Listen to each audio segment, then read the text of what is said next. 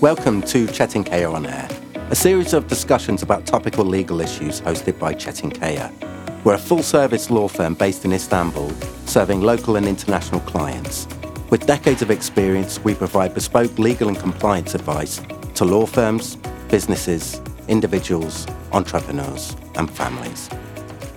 Hello, and here we are again at Çetinkaya for the next podcast in our data protection series. I'm here with Bentley Yaff, who is our privacy and data protection partner. How, how are you today, Bentley? I'm good, thank you. How are you, Kevin? Yeah, very good, thanks. Very good. Topic for today's uh, podcast is international data transfers. Quite an interesting topic and, um, and, and one I've been looking into recently. I didn't know much about how it affects Turkey and the, and the Turkish market. Bentley, uh, can you give us a bit of insight on, uh, on you know what international data transfers are. Of course. Well, um, first of all, within the general perspective, obviously, of data protection and privacy law, cross-border data transfer, international data transfer, is any form of transfer of personal data from a data controller um, in the resident country to a data controller, a data processor that's located outside of that country. In this case, obviously, a transfer of personal data to uh, data controllers or processors that are established outside of Turkey. Okay. But when you look at it from a legal perspective, and this is where the applicable Turkish legislation differs somewhat to uh, the relevant legislation in the European Union, it's a processing of personal data that has to satisfy a number of conditions before it can be legally carried out as a lawful cross border data transfer. Mm-hmm. Um, to this effect, under the Turkish data protection law, such personal data can be transferred abroad under one of three conditions. Obviously, the primary catch all is if there is explicit consent of the data subject. Uh, the second one is if the transfer exists to one of the countries that provide adequate safeguards. However, there are additional qualifying uh, factors in this situation for that if such data is um, not being transferred pursuant to explicit consent, then it has to satisfy one of the additional grounds of transfer and processing that are set out for both general personal di- data or um, sensitive personal data.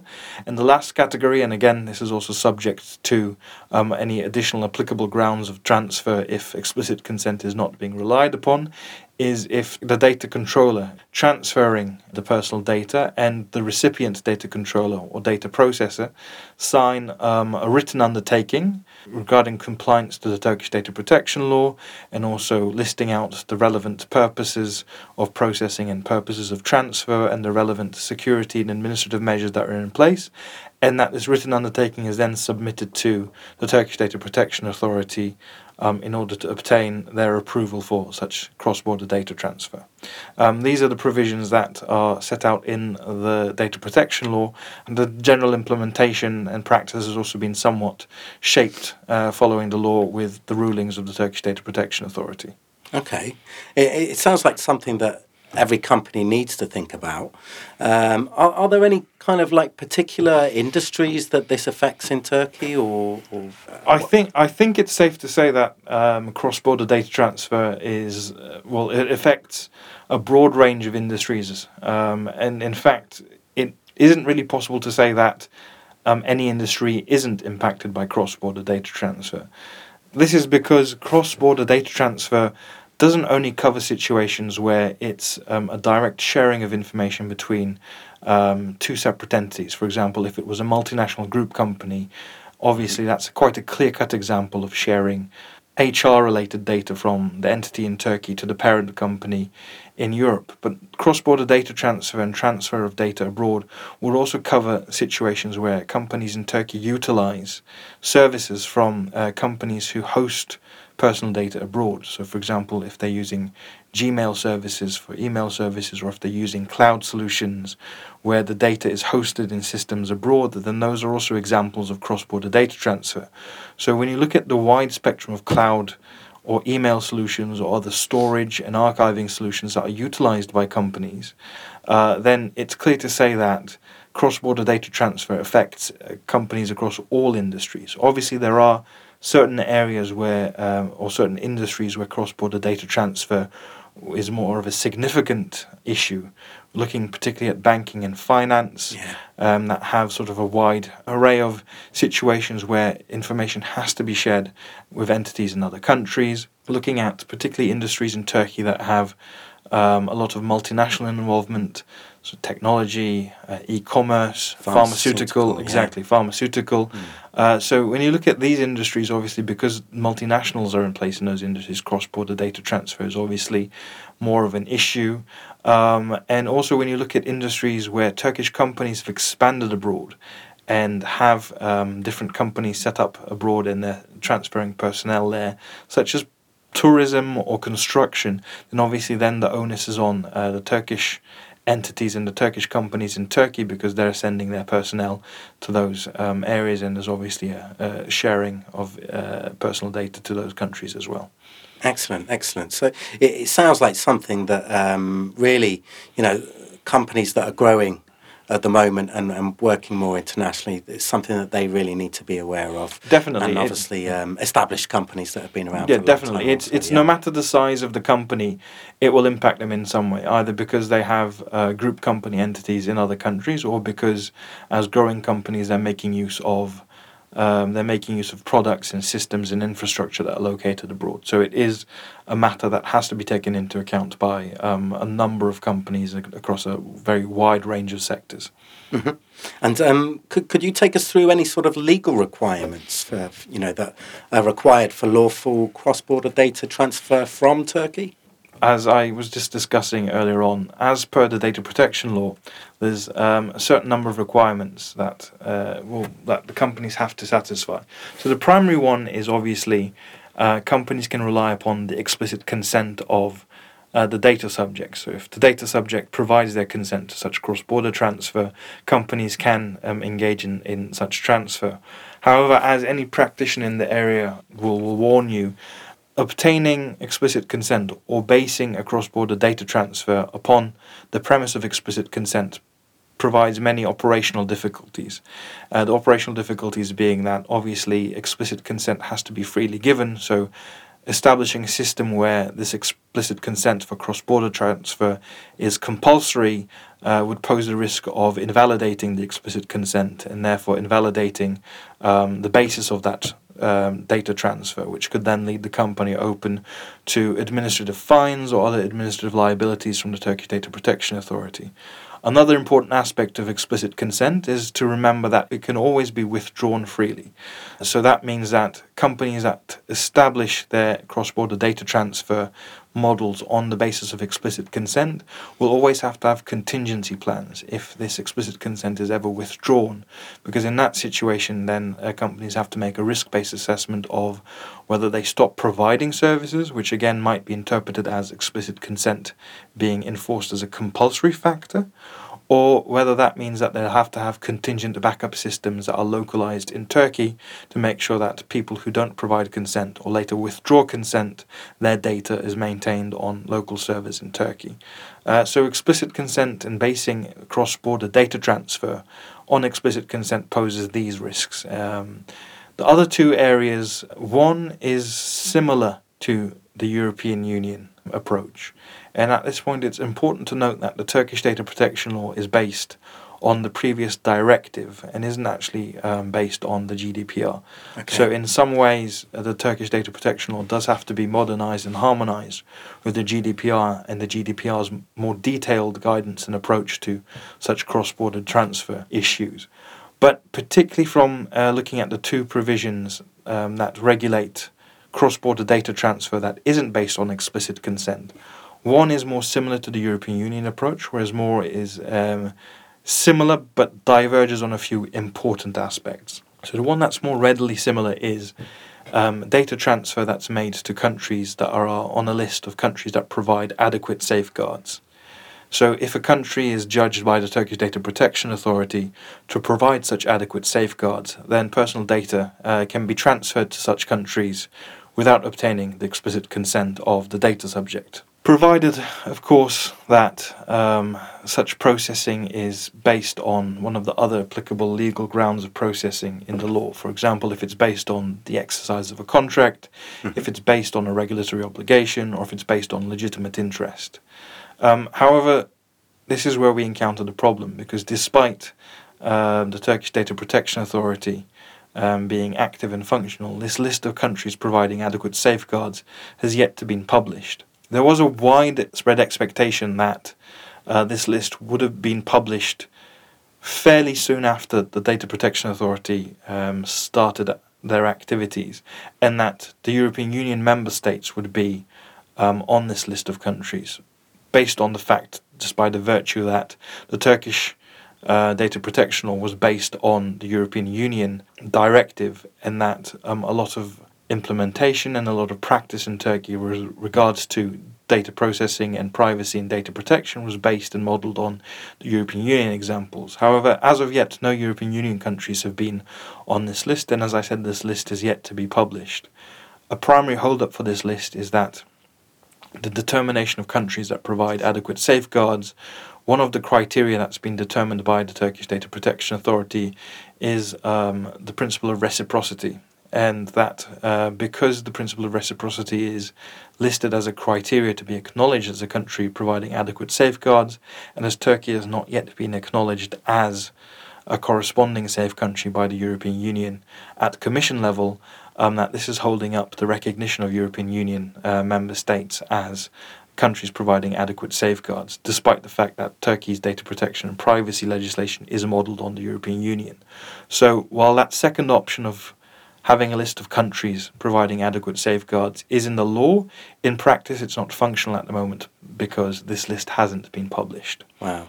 It, it really sounds like a bit of a, a, a minefield to, to, to navigate. Lots of things to take into consideration. You need to have the right people in your organisation to, to help you do it, and you need to have the right kind of counsel uh, to make sure that you're, you're being compliant on all fronts. Um, and, and, you know, watching what the Turkish Data Protection Authority are doing and so on. No, no, that I mean that's definitely the case. It is cross-border data transfer has been one of the biggest grey areas uh, since the law came into effect and, and since implementation was then uh, later guided with the rulings and the activities of the Turkish Data Protection Authority. So when you look at it in that way, um, it is quite a minefield to navigate because obviously countries are operating from a GDPR perspective and are used to the certainty um, that some of the provisions of the GDPR and before that the directive provided them are finding that the same degree of certainty is lacking in Turkey, and they are having to make a lot more risk based assessments and assessments regarding maybe compulsory localization that they don't have to face in the European Union. Which brings us to the other um, available process that for lawful uh, cross border data transfer. Um, and this is the one where Turkey diverges from Europe. So, as we mentioned to begin at the beginning of our conversation, uh, the final way that's stated in the law for such lawful cross border data transfer is if the transferring data controller in Turkey and uh, the data controller or processing entity abroad to which data is being transferred both sign a written undertaking regarding the safe transfer of uh, this personal data, and if this undertaking is then presented to the Turkish Data Protection Authority for their approval. And while this model in some ways resembles the standard contractual clauses model under the GDPR, it diverges in having to have a centralized approval mechanism that's under the control of the Turkish Data Protection Authority. And this has caused uh, many issues in implementation because uh, while there was a template document that the Turkish Data Protection Authority did publish, it was quite a simple template. And when you looked at entities in Turkey that filled out this template as a basis of lawful data transfer. That was to be sent to the Turkish Data Protection Authority for their approval.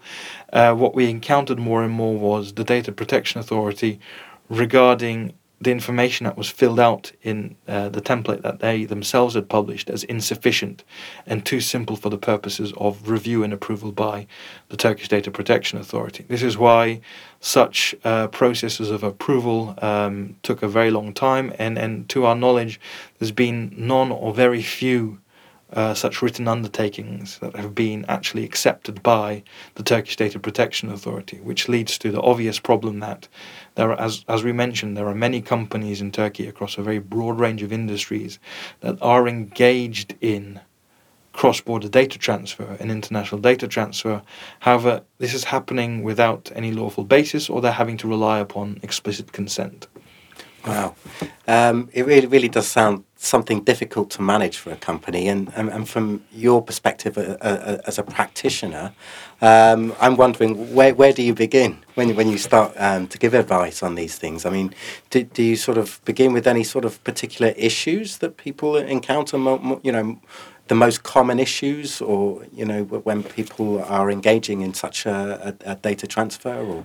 Well, it it's first of all it does require quite an in-depth understanding of um, the client's processes. So this is definitely cross-border data transfer, and when we're advising clients on this area, it's definitely not an area that can be done at just surface level. It requires um, us as legal practitioners to work with the different business units within the client and in maybe even the business units of the entity that they're going to be transferring. And industry knowledge, I would imagine, and well. definitely yeah, an industry yeah. knowledge as well to understand the purpose of such data con- uh, data transfer, and then it's reaching a risk-based assessment. Now, as I said there are processes in place for such lawful cross-border data transfer. However, both of them, both of the ones that are currently available, have various operational issues.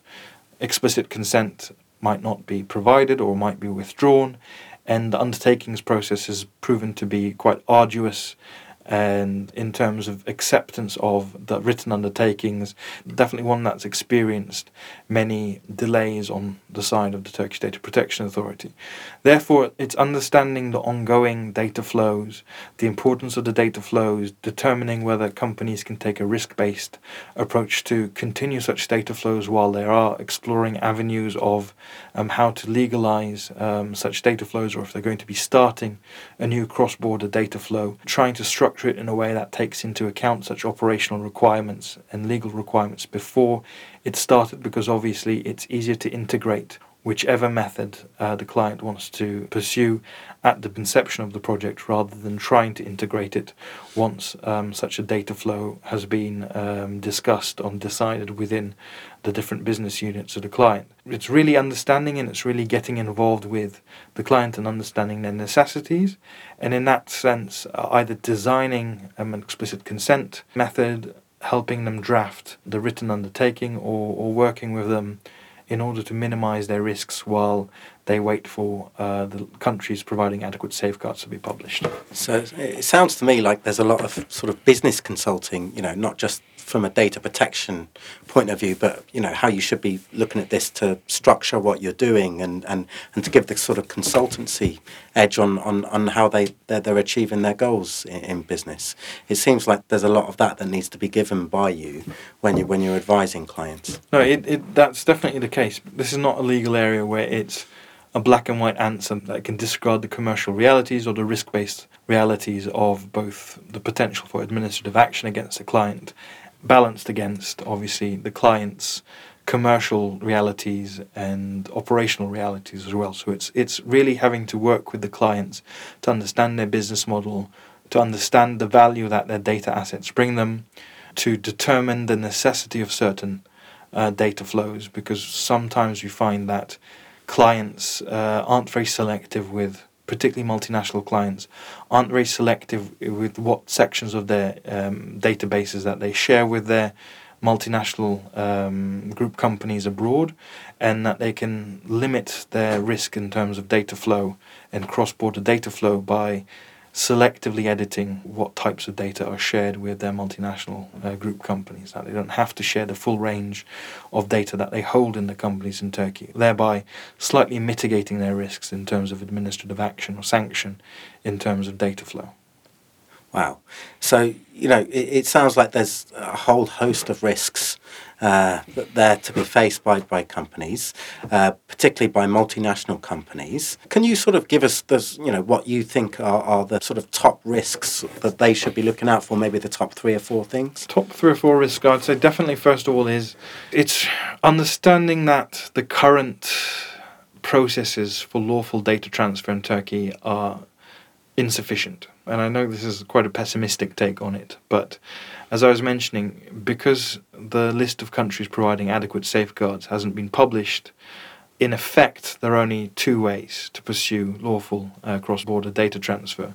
There is a third way that has been introduced through implementation by the Turkish Data Protection Authority, which is the acceptance and acknowledge of binding corporate rules. Right. However, it's quite that's quite a new area and one that even within the announcement of the Turkish Data Protection Authority that declared this as a new um, method to have a lawful uh, cross-border data transfer said that review of such BCRs could take up to um, a year and that this period could be extended. And there's no clarity as to whether data transfer that happens while such BCRs are being reviewed is lawful or not, then that's another grey area and an area of risk. So all three models that are available in the absence of um, a list of countries providing adequate safeguards proves operational insufficiencies that doesn't really provide dynamic solutions that addresses the commercial and operational realities of a lot of data flow that's required for um, either modern digital economies or just the functioning of um, companies that engage with um, and have connections to companies and service providers abroad. So the first area of risk is just being aware that until the list of countries providing adequate safeguards are published, any form of cross-border data transfer does prove a risk. Okay. Uh, so it's being aware of this and it's structuring the relevant data flows in this way. So another risk is, as I was talking about earlier, is to make sure that companies aren't transferring more than is required. So not one size fits all approach to cross-border data transfer. It's to make sure that their data transfer and their data flow solutions are tailor-made to make sure that they minimize the personal data that's subject to the flow um, and through minimizing it, reduce their risk to the maximum extent possible. Excellent, excellent. You know, it sounds like there's a lot of things up in the air with, with international data transfers coming from Turkey and th- lots of things to consider. So uh, I'm hoping that we're going to be talking about this again as we go mm-hmm. forward, as there, as there are developments. Definitely. You're writing a lot of articles yes, at the moment, yeah, and you've you've published a few recently on mm-hmm. Mondaq and on the Çetinkaya website, where, which we can uh, check out on our website. It's uh, çetinkaya.com. Uh, please have a look at our insights page. Uh, Bentley is writing a lot of articles uh, at the moment on privacy and data protection and uh, IP and uh, sort of other areas as well. So please do um, have a have a look. Uh, is there anything else you want to say to sort of uh, finalise what, what, what, we're saying today, and um, before we sort of catch up again on this topic later cool. again I mean, in the future? Sort of a final example from implementation. As I was saying earlier, because of the fact that the list of countries providing adequate safeguards still hasn't been published, there was until very recently a sort of very wait and see attitude um, across multiple industries in Turkey in terms of cross border data transfer. Due to the operational um, insufficiencies of, of the explicit consent and also the model of um, obtaining the approval from the written undertakings for the Data Protection Authority, there was a general approach of companies who had cross border data transfers to prepare such undertakings but not submit them and just wait for the publication of the list of countries providing adequate safeguards on the understanding that there was a sort of gentleman's agreement that they wouldn't face any sanctions with regard to such transfer. However, recently there's been two decisions issued by the Turkish Data Protection Authority, uh, one against Amazon Turkey and the other one against an unnamed company um, in Turkey that says that not obtaining either explicit consent or not having an approved written undertaking meant that the cross border data transfer that these companies were engaged in weren't lawful, and therefore an administrative fine was issued against these companies on a few other grounds as well, but, but also on the grounds that such cross border data transfer hadn't taken place in a lawful manner. So when you consider it like that, then um, there's definitely inherent risks now associated with this wait and see approach. But more and more we see companies with their hands bound. On one end, on one side, there's now uh, the very real risk of sanctions, but on the other side, there's the fact that none of the models in Turkey for cross-border data transfer currently are particularly sufficient for the needs of uh, the cross border data flows that's required by a digital economy.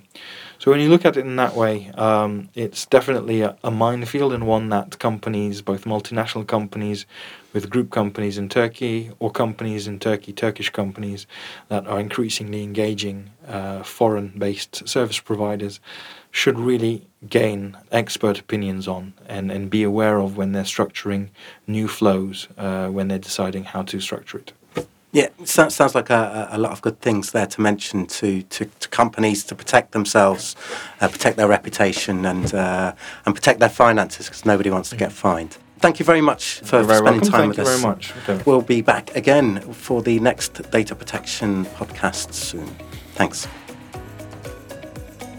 If you have any feedback on this podcast or would like to recommend other topics for us to discuss, you can contact us at info at çetinkaya.com also, for more information on what we do and our other insights, please visit our webpage, çetinkaya.com. Thanks for listening. See you next time.